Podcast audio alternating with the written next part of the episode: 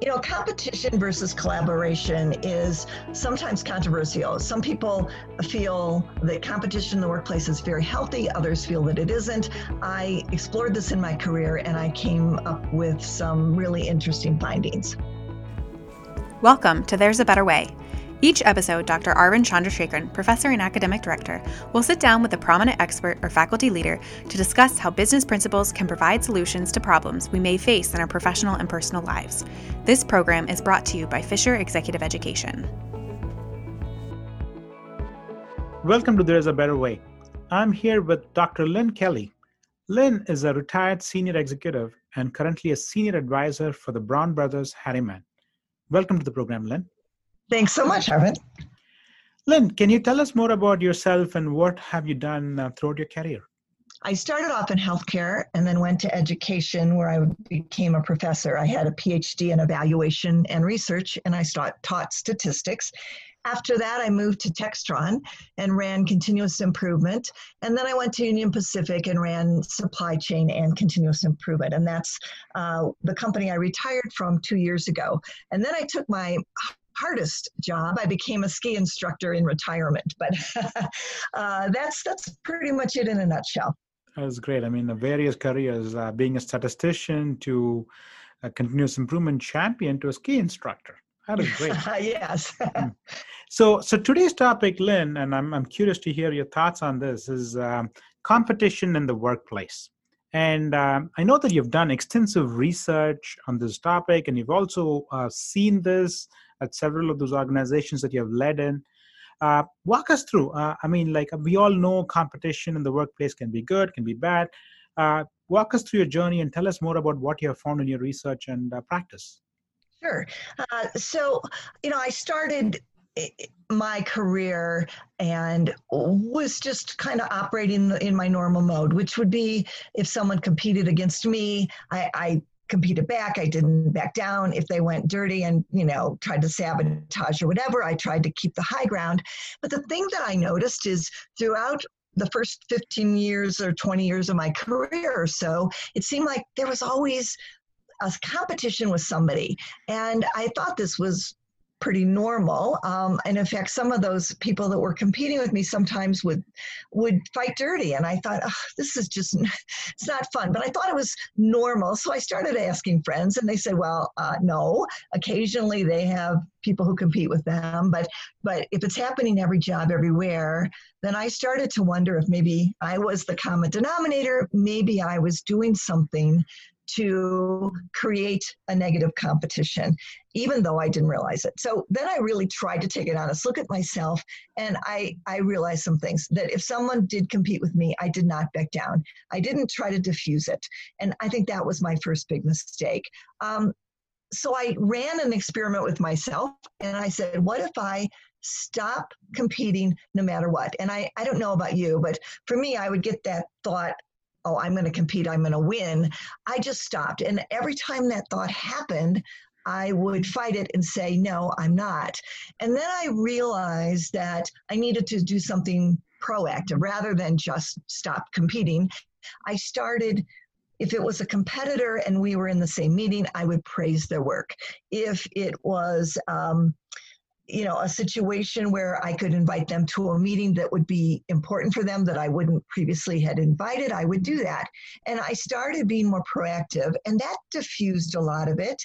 And then i finally took it the next step and i realized what if i partner with somebody who's a competitor? What if i go to them and say you know what? You do this really well. I don't do this very well.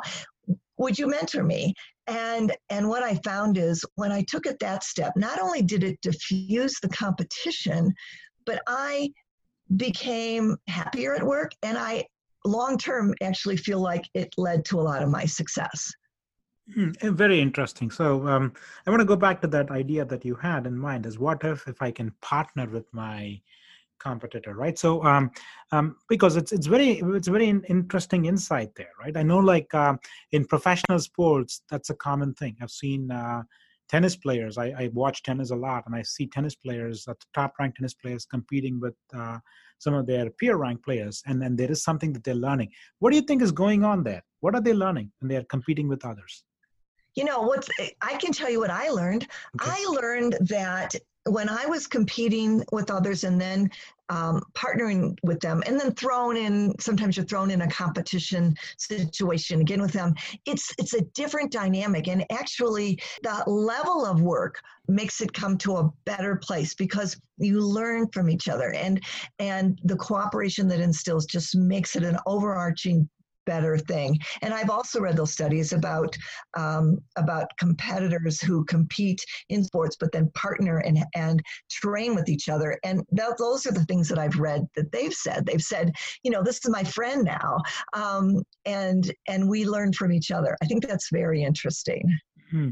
And then this also assumes a big thing here, right? So especially if you go away from uh, the sports, but also go to like a common Joe's workplace, this assumes that the person that you are actually cooperating with has the same mindset that you're going to bring in, right? So, what happens if that's not the case?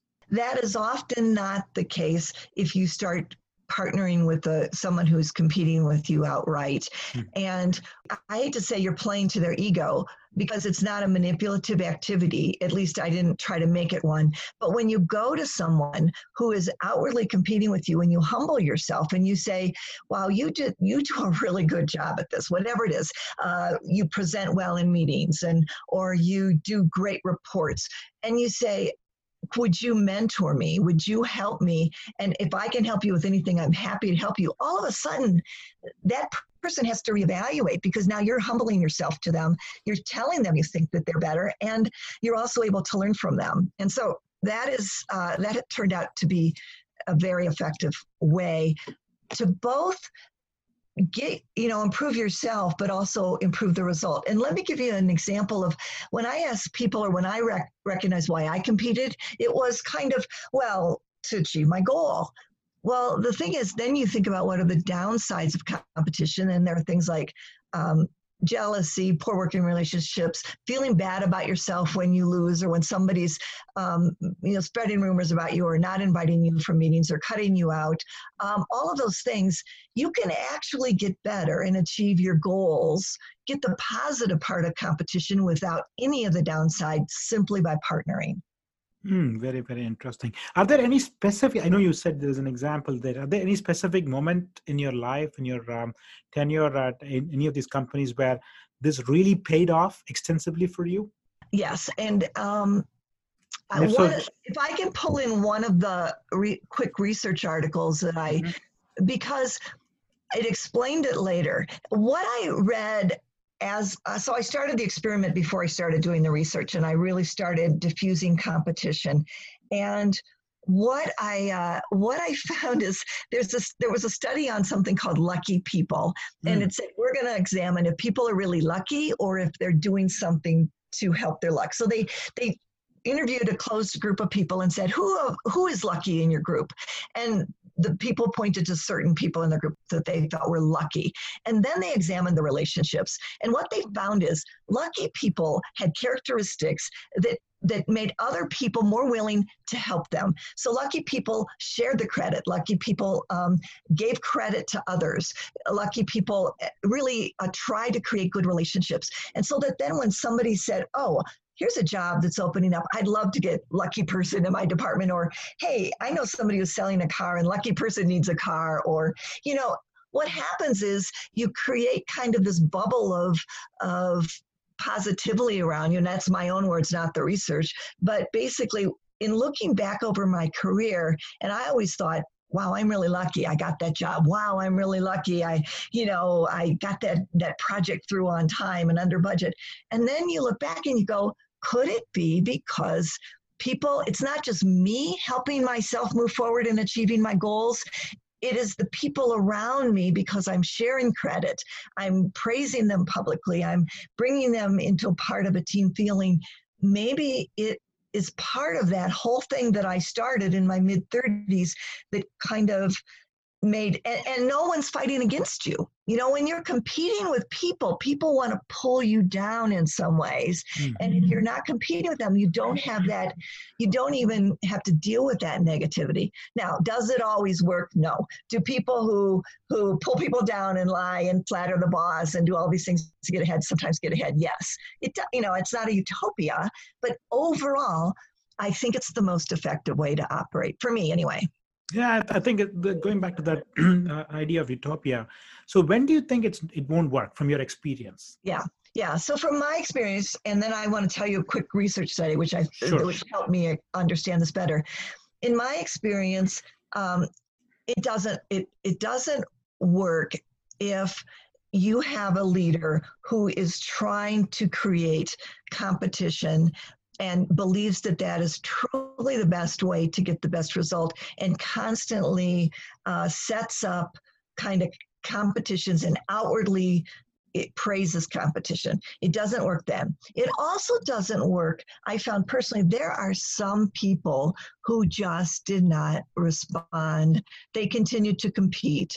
Um, occasionally in my career, I I just couldn't break through the barrier no matter what I did. Trying to, you know, look, I'm not a threat. And I wouldn't say that, but trying to every overt action I could bring to say, I'm not trying to compete with you. I'm not a threat. I would love to partner with you. They still just couldn't get their mindset around it. And and then you have to be really careful with them because sometimes people fight dirty. They spread rumors. They whatever, whatever, and um, and just recognize, wow, I'm going to still not compete, but this person is not responding and there's nothing it's really hard uh, to get through to them. Um, so and then the studies have said there was what i love about this one study it was a meta-analysis and i know you know what that means but maybe your listeners don't. It basically takes a lot of other studies about the same topic and it brings it all together and comes up with one overarching solution. And this study, this meta analysis, took 122 studies about competition and it broke it down into saying how often was competition not effective and how often was it effective. And they said there are three different ways to achieve your goal in the workplace competitively, cooperatively, or independently you know so i can do it with others or i can do it by myself or i can compete with others. And it said over 50% of the time cooperation did better than working independently or competing. 6% of the time competition was more successful. And it didn't say why but i think we've all seen it. We've seen people that are really really good about pushing their own case forward and they don't really spare any they're, they're, you know at all costs kind of thing and they will stoop to whatever you know flattering lying all kinds of things. And you know people people are influenced by that and there are times when competition and if people who do that are really really good in terms of they can get, deliver great results they're really smart they can be very successful for, for a long time or even their entire career. So it does, you can't say that if you don't compete, you'll always win, if that's your goal is ultimately to win. But ultimately, I made winning not my goal any longer. I just said my goal is to do the best job I can personally do and to bring people along with me. Hmm. And I, I, want to go back. This is very interesting, and and also the, um, the research insight that you brought in is, is, is quite fascinating. So I want to go back to the point that you were trying to say is that this is not going to work when you have a leader who wants to like again promote competition among his subordinates, right? right so right. um and if but but but the the evidence from your research shows that more than fifty percent of the time, cooperation really is the way to go how do you like now break that barrier with the leaders? Is there anything that you have done in the past where okay i know my leader is promoting competition but we know that cooperation among my team is the best way to go. Is there a best practice out there that can allow me to like educate my leaders in a way that they change the way that they're leading people yeah, um, I was primarily researching individuals in competitive situations, but I can tell you from my personal experience that um, in spite of the outward appearance of competition to the manager, I would just have people I would partner with internally, and we would we would work and we would share information and we would try to help each other. And then but we would each be down our own path, and the final result with the manager would be different. But we would be doing it almost like the athlete, uh, the athletes do, where you train together and you share your best practices, and then what you do with that afterwards uh, is then there's a one point in time where you're competing, but then you go back to partnering again, and and that I think that's effective. I've never really gone uh, I've only had a couple of managers that have set up those situations, and I've never really gone to one of them and said, "Hey, I don't think this is healthy." Um, you know, I so I can only speak from personal experience, okay. and what I've done is partner under the radar. That's good. So, Lynn, I also want to go back. I know, like, I want to ask you about competition and incentives. Sometimes, again, like that could also be a a motivator or a demotivator in terms Agreed. of it like so have, in your research or in your own personal experience have you yes. seen how to structure them in a way that you can create more cooperation and less competition yeah well so i would only again speak from my own research uh, i did i did there was a study though on the relationship between individual salaries of a group of a group of business people and uh, whether and their level of competitiveness within the workplace and found that in general and this is now i'm speaking from my memory um, and i can't give you specific numbers but in general people who cooperated in the workplace had higher salaries than people who there was an inverse relationship between competition and salary level. So it was a it was highly correlated positively between um, cooperation and salary. So, and salaries are a type of incentive. I'm thinking, though, you're intending also to think about, let's say we're, we're competing with another department for budget dollars, hmm. and we we need to be able to get the budget dollars that will um, that will enhance our own programs. And and I think the thing is that overall there's got to be a place where somebody says what's best for the company? And is there a way to see if we can work across department lines and look for overarching solutions? Because often when we're competing for something like budget dollars, we really have truly our own self-interest at heart. I mean, it's just the way, at least in every workplace I've been in, when you're competing for budget dollars, your department is looking to promote the things that they care most about. And we don't really learn what the other departments care about. Um, and we don't really care because we're all about promoting ours. And if their solution would, would happen to bring more bang for the buck to the company, well, we're going to try to make ours look like it has more bang for the buck. And maybe, you know, sometimes in a lot of organizations, and I know we did this at Union Pacific, we would all rate and rank each other's um, ideas for capital expenditures and we would and then somehow or another you can find a way to to be able to have the ones that are best for the company or that people in the company feel are most valuable will rise to the top. Mm, interesting. But again like in this point again your your thing is lynn that you're working together to collaboratively identify uh, what's the what's the one important thing that helps all the entities within the organization and that allows you to like let go of competition and more towards cooperation so right, right, and and recognizing that there will always be the finish line, but but that's not the overarching the the overall reason that that you're working towards your goal. You know, in other words, there will always be the time where the budget money's allocated. Hmm. That's mm. that's like the race. Okay, that's when you're at. But but the, all the training that goes into that, that's the part. That's the day-to-day stuff you you know you live. Or when two people in the same department apply for that manager position and you're competing, that's the that's the finish line. That's the time where you compete. But then you collaborate right afterwards. The person who didn't get the job does not try to sub optimize the effectiveness of the new leader to, to show to the company that there was a mistake made. I mean, there's times when you do have to compete. That's you have to recognize that. But then as soon as it's over, you have to collaborate. That's I mean, that's me. That's me personally. I'm not saying that's the way everybody should operate, but that's what I believe in for myself. Okay. And I know we're running out of time, Lynn. Like, I do want to ask one final question. So, if there is a listener out there who says these are all great, uh, and but I need to start somewhere, what do you recommend to them?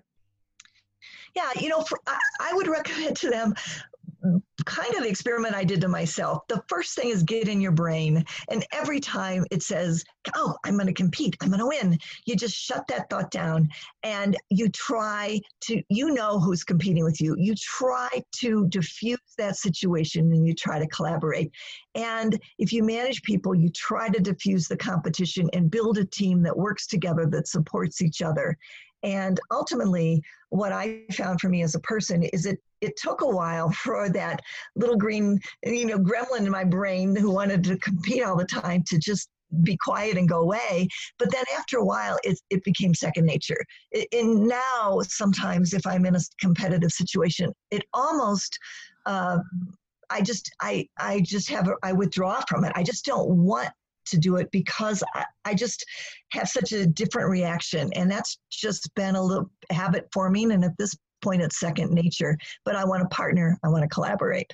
Mm, that is a very nice mental exercise for any individual listener out there. So, thank you so much, Lynn. Um, um, this has been a great uh, experience for me listening and learning more about how to think about competition differently, especially in the workplace, and how we can actually put a positive spin towards it. And I'm sure our listeners uh, share the same feeling. Thank you so much for your time. Thank you.